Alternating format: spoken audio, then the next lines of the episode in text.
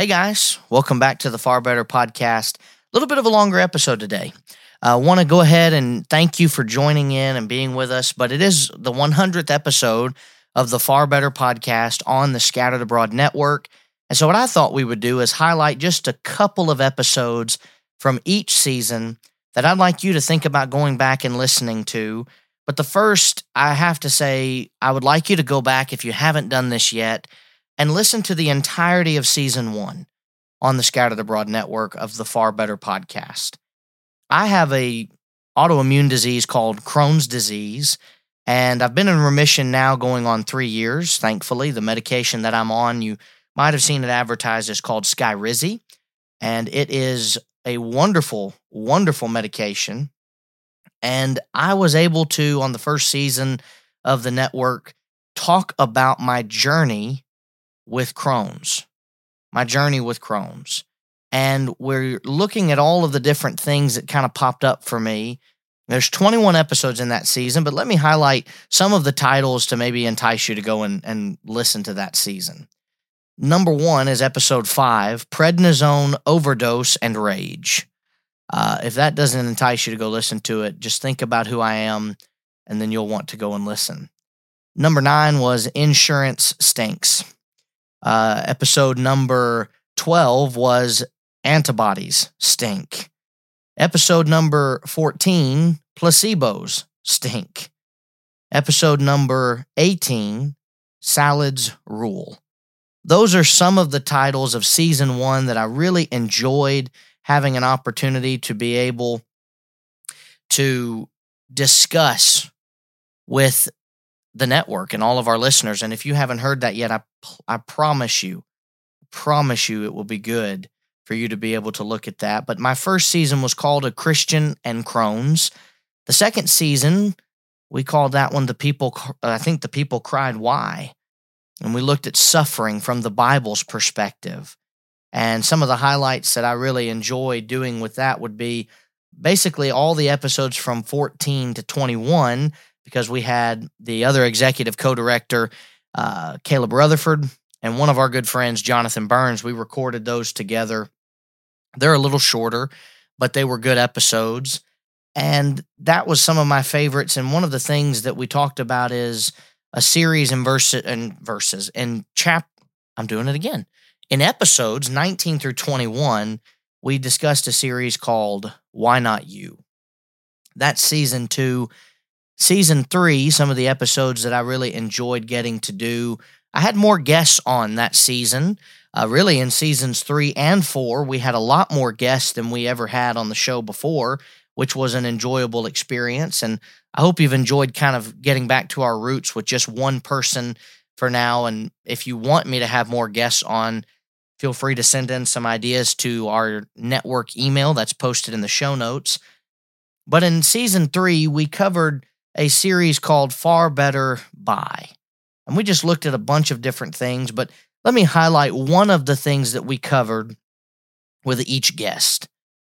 Beginning in episode four, we had a guest by the name of Aaron Gallagher. You might know Aaron. He's a good young man who's a minister extraordinaire that is not a located preacher. Uh, he is a good good minister that basically gets to work for the Gospel Broadcasting Network and is one of those individuals that is very studious and knows what he's talking about, and especially in the idea of evangelism. And so we had him on talking about a few different topics, but probably my favorite one that we did was episode four, which was our episode on reaching out to the lost. Then, our 50th episode together, we had my good buddy Cantrell. You probably know him as Josh Cantrell of the Diligent podcast. I just call him Cantrell. And we talked on that episode about striving together as Christians. Then, when we look back at some of the other guests we had on episode 55, we had Robert Jeffries, the minister for the South Haven Church of Christ. He's been a guest on the podcast a couple of times, and he helped me talk about looking at the participants of the family. And we looked at the guidelines for those participants, the blessings, and even the attack on those participants. Then in episode 60, Jameson Stewart hopped on to talk about how to give proper discipline, how to give proper discipline. And then we looked at episode number 20, really 19 through 21. My dad joined in and we talked about allowing God to be present in the home, giving the word to our children, and even following the design of the home. Then last season, you might remember some of the individuals that we had on, like Scott Kane and Wayne Rogers, who joined us for the first six episodes. And last season was far better than focusing on, and we looked at a bunch of different things.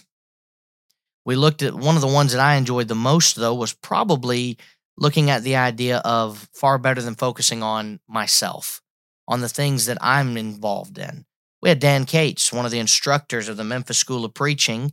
He joined in for about four episodes, and we talked about far better than focusing on what others think, say, have, and do. Tucker Wallace joined to talk about social media, and Josh Walker and Cody McCoy jumped on to talk about far better than focusing on their job. They are two young men who left very good positions to come to Memphis School of Preaching, and now they're gospel preachers working out in the Lord's kingdom. And then we had Drew Suttles and Jamison Stewart talk about an episode of sports. That was a very fun episode that we were able to do together. And I was very honored to have my former coworkers, Ryan Manning and Daniel Manning, to talk about not focusing on the church's faults, the church's success, or even the church I don't attend. And I'm not going to tell you what my favorite episodes of season five have been because we're not done yet. But from the bottom of my heart, I am thankful, very thankful that you have taken time, that you have taken time to sit with us for these 100 episodes. And I hope and pray that we have 100 plus more to go. And today we're talking about our next to last road sign. We have six episodes left, and we begin the wrong way sign today. Obviously, a wrong way sign means you're going in a direction towards an entrance or an exit ramp that you shouldn't be. It was introduced to prevent serious accidents caused by wrong way drivers, and they may be installed with a do not enter sign. If you see one or both of these signs, you're in trouble. don't drive past one. You're going against traffic and you're going to probably be in a head on collision. Back up or turn around immediately. It is a regulatory sign. It tells drivers not to do something. They're posted on entrance or exit ramps to prevent wrong way driving. You don't drive past the sign, you turn around immediately, and if that's not possible, you drive to the side of the road and you stop. Then, when it's safe, turn around or back out, go back toward the way that you were supposed to be heading in the first place. In regards to our study from Scripture, though, in preaching school, one of the chapters that we heavily covered throughout the minor prophets was if you do not remember anything else about the Old Testament, remember Deuteronomy 28. When we look at that chapter, it sets the tone that instructor was trying to tell us. For the majority of the Old Testament, if you were to be able to take Deuteronomy 28 out of the canon and out of the existence of Scripture, we wouldn't have much of the Old Testament written like we do. We wouldn't have it. Today, we're going to talk about our first discussion about going the wrong way, what that means, and going the wrong way equals disobedience. God has never deemed anything more important than the salvation of his creation. Because of the fall of man, we needed redemption.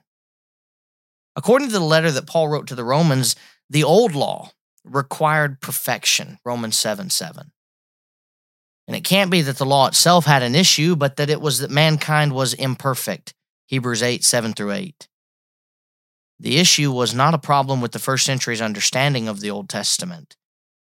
It was that man has often shown a propensity to make life more difficult. At the root of God's warning, mankind, we call that the Bible, is a desire not to go against his commandments and law, a command even to not do that. He warned those that were in the Israelite group, but it shall come to pass if you do not obey the voice of the Lord your God to observe carefully all his commandments and his statutes, which I command you today, that all these curses will come upon you and overtake you. It's already been stated and detailed in the first 14 verses just how much God would bless his people if they would follow him. Deuteronomy 28 1 through 14. A God who refuses to punish those who disobey him cannot be called Jehovah. He just can't be. He's severe in punishment because justice demands it. But he blessed them by giving them a proper warning. And this warning of punishment was given. You're going to be cursed, he says. If you go the wrong way, you'll be cursed. The idea of being cursed is not a pleasant one to consider. No one wants to find their life to be full of trouble. In fact, many of us could quote Job 14:1, man that is born of woman is yet few days and full of trouble. That lifestyle is not one that anybody would want to live. But I want you to notice how God classifies the parameters of their curses. First, he says they'll be cursed in the city and also in the country, verse 16. Second, he points to their basket and kneading bowls being cursed, verse 17. Third, the fruit of their body, the produce of their land, the increase of cattle and offspring of their flocks will be cursed, verse 18. And fourth, they will be cursed when they come in and when they go out, verse 19. Doesn't this sound like the opposite reaction to what God had instructed parents to do concerning his law just 22 chapters earlier in Deuteronomy 6 1 through 10? where every part of the day was expected for a man to teach his family about God and his way. And yet now we're told that every part of man's life would be cursed because of their lack of obedience to God and his path. When God is missing from my life, I will only find captivity instead of freedom. Coincidentally, this section in Deuteronomy 28 16 through 19 is the exact opposite of verses 3 through 6 of the same chapter their lives will be miserable.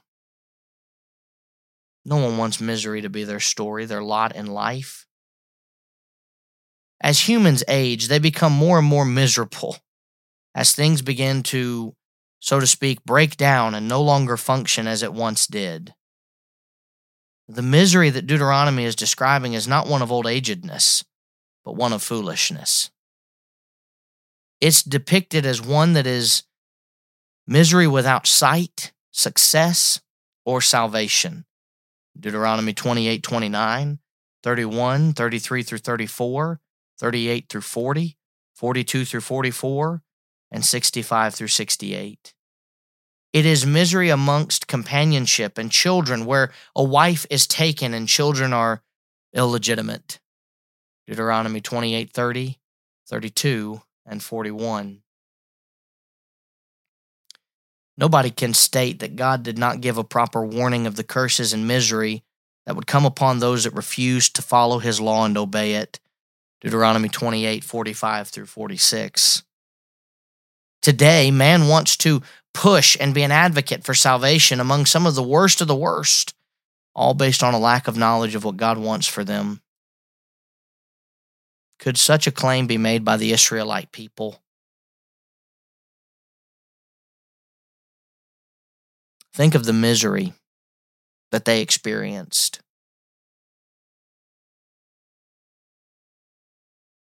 I don't know what the worst thing that you've ever faced in your life has been.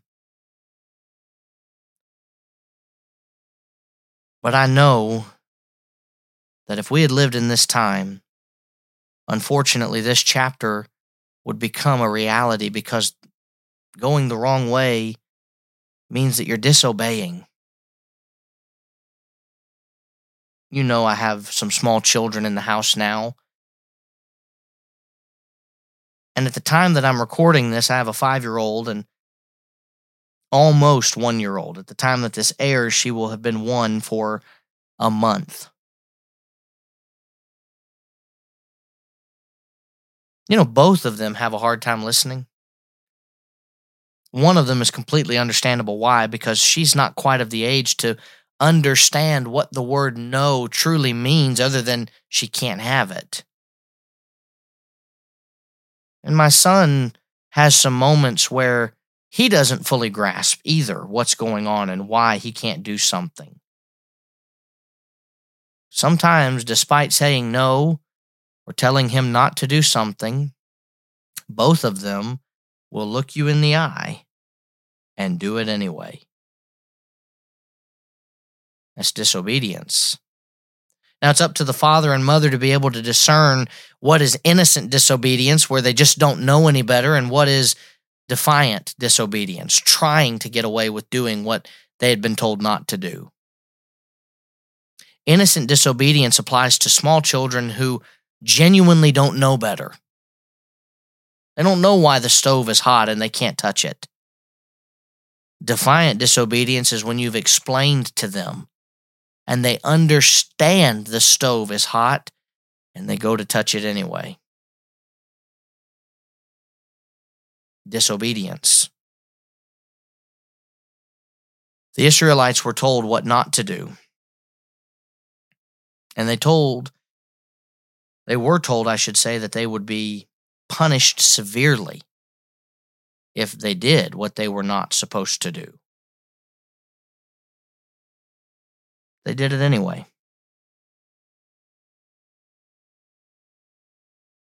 Look at that. We're going to get out on time today. Lord willing, next week we'll pick up with this wrong way sign, looking at the problems that they would face. We'll have five episodes left in season five. Thank you so much for being with me today. And until next time, let's please God now so our eternity can be far better. Thank you so much for listening to this episode on the Scattered Abroad Network. We are grateful for your continued support as well as your continued prayers. If you would like to find out more about our network, please visit our website at scatteredabroad.org. We look forward to studying with you again soon.